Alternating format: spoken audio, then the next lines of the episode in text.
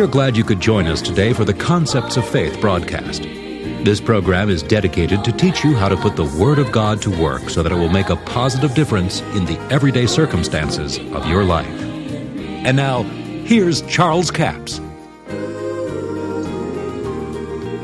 We're going to have to start calling for the things that God promised. That doesn't mean that you deny what exists, you just don't put the accent on it. You call for the thing that's not manifest. So, if we would do what the Apostle Paul says, be imitators of God as dear children, then we'd have to call things that are not as though they were. We call for what God promised until the promise comes. And you see, faith cometh by what? Hearing. Hearing yourself speak and quote what God says will cause faith to come for the very thing that God said about you. All right, we're talking about calling things that are not. Now let's read the other scripture there in 1 Corinthians. This is the two foundation scriptures, one in Romans, the fourth chapter, and the other in 1 Corinthians, the first chapter, where the Apostle Paul again says in verse 27 and 28 But God has chosen the foolish things of the world to confound the wise.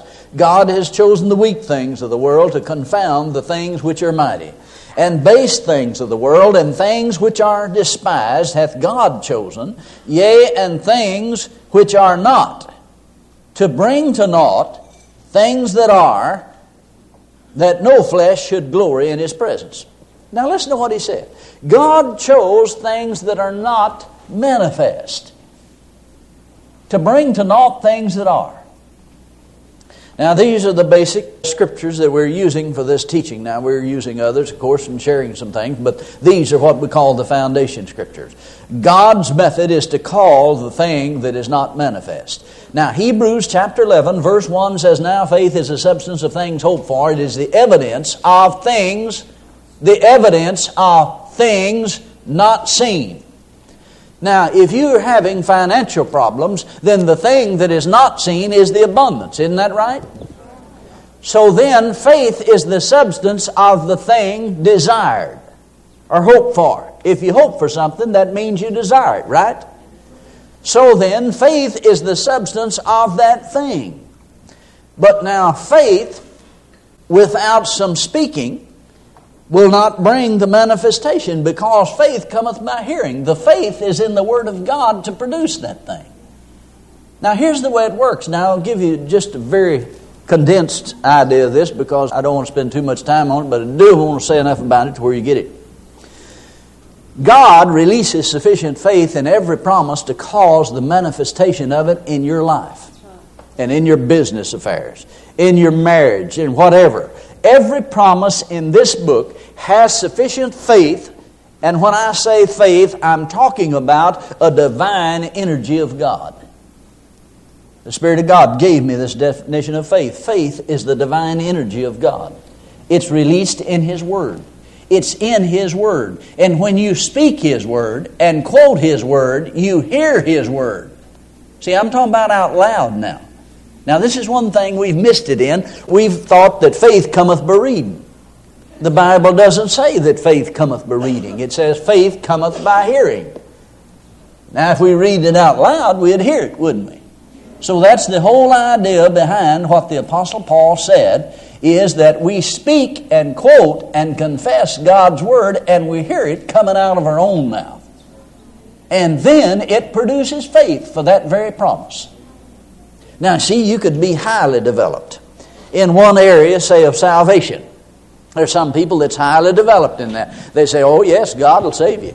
He'll forgive you of your sins. Yes, thank God the Bible says He'll no wise cast you out. All that come to Him, He'll receive them and no wise cast them out. Oh, yes, God will save you. Yes, yes, I know He will. You know why they believe that? Because they've quoted it and spoke it and they've taught it and they've shared it with other people. But then you come right over on the other hand and say, well, what about? Will God supply my financial needs if I believe Him? Oh, no, God don't mess with material things.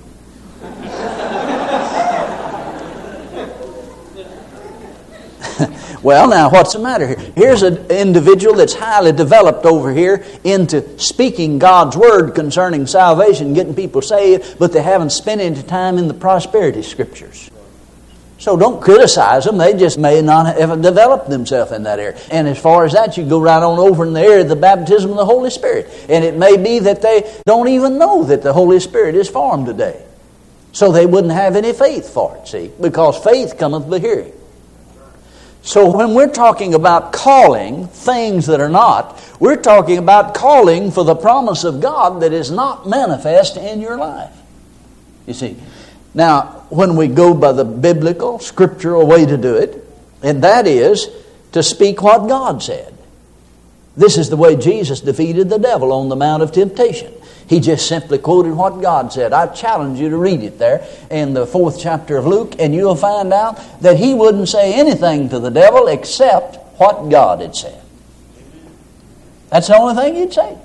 When the devil would come in, he'd quote Scripture. And you know it worked so well on the devil, the devil started quoting Scripture. yeah, yeah, it did. The devil knows a few Scripture. If you don't believe it, just listen to your radio sometime.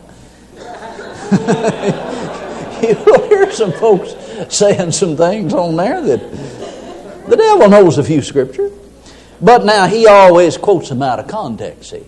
See, that's what I meant. You hear people all the time on the radio and even television too, quoting scripture out of context, see. Using it like the devil uses it. Be careful about that.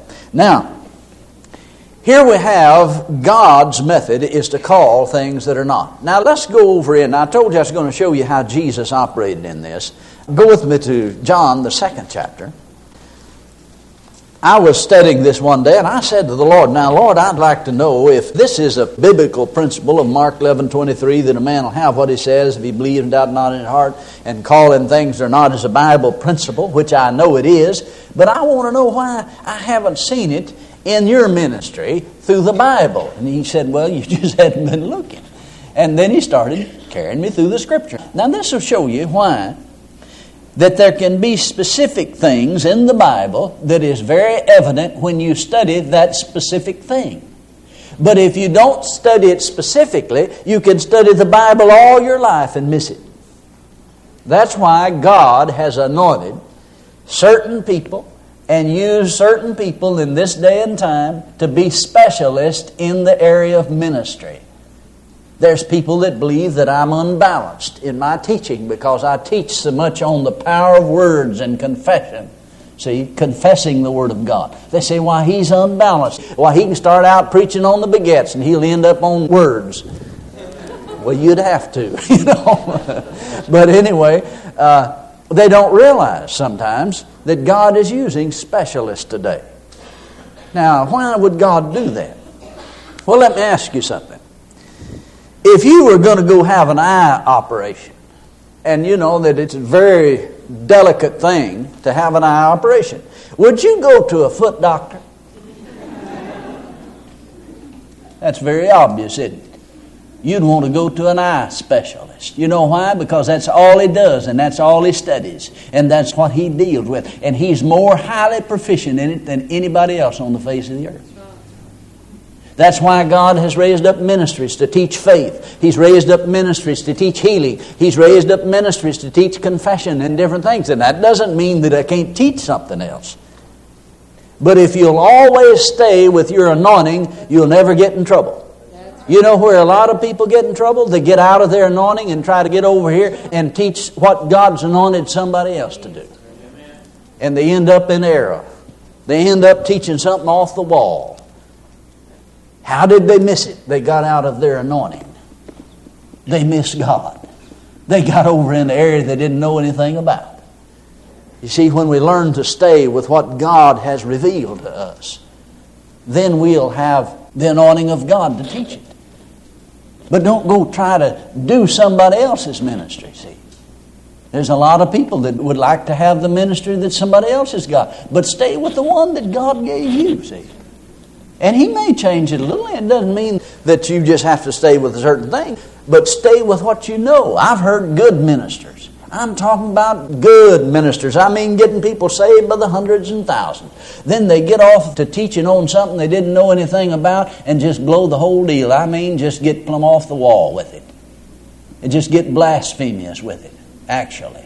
Because they got out of their own understanding and tried to teach something they didn't know anything about.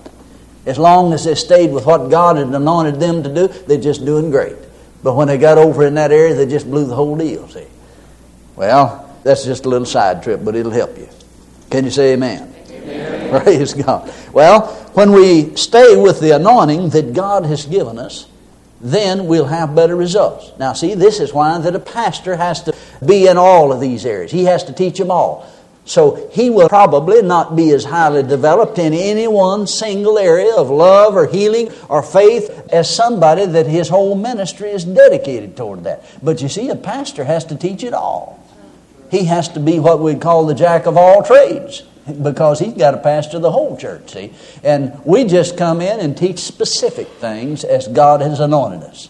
Can you say amen? Amen. Thank you so much for joining us for the Concepts of Faith broadcast today.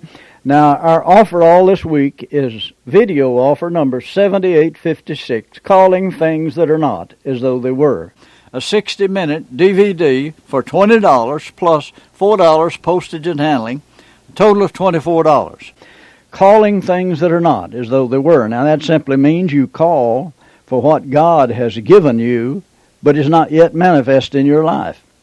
2 Peter chapter 1 tells us that God has given to us all things that pertain to life and godliness. How? Through the knowledge. If you don't have knowledge of what He's given, then you couldn't possibly have Bible faith for it.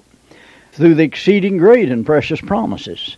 It is by these exceeding great and precious promises that He's given us all things that pertain to life. But now it's not going to come to you just because it's in the Bible. You have to hear it, you have to believe it, and you have to call for it. Well, somebody said, well, I'd be lying if I was calling for abundance because I don't have abundance. That's what this video shares with you, how that you call for what you don't have. We do that in everything else in life. Why would we lock up on it and call things that are when we talk about what we have? Don't talk about what's happening to you. Talk about what the Word says will happen to you if you do what the Word says to do. Thank God I have given it's given unto me good measure, pressed down, shaken together, running over. By the stripes of Jesus, I am healed because the scripture says ye were healed. So then we confess what the scripture says, regardless of whether it's in manifestation or not. I want you to know that God's word is spiritual law. It is the power of God to create, to change situations and circumstances. So when you call for the promise of God, you're calling for what God's already given you. You're not calling for what you have. You already have that, so you say what God said about you. Thank God there's abundance and no lack. My God has met my need according to his riches in glory by Christ Jesus. Well, that's planting a seed for what you need. You call things that are not. Any farmer that plants a seed of corn or soybeans or rice or whatever, he is calling for what he wants. He's not calling it the way it is. He's calling for what he doesn't have. He plants about two bushel of rice seed, or three, and he expects to get a hundred bushel. Calling for what he doesn't have. Calling things that are not. 60 minute DVD for $20 plus $4 postage and handling a total of $24. We have a toll free order line, 1 877 396 9400. That's 1 877 396 9400. Until tomorrow, this is Charles Capps reminding you the enemy is defeated, God is exalted, and yes, Jesus is coming soon. To order the product offered today, call 1 877 396 9400 or write Charles Capps. P.O. Box 69, England, Arkansas 72046. A complete list of CDs, books, and DVDs are available online at charlescapps.com. Through the website, you can listen to this radio program again and subscribe to our podcast. This broadcast is sponsored by Charles Capps Ministries and our listeners in this area.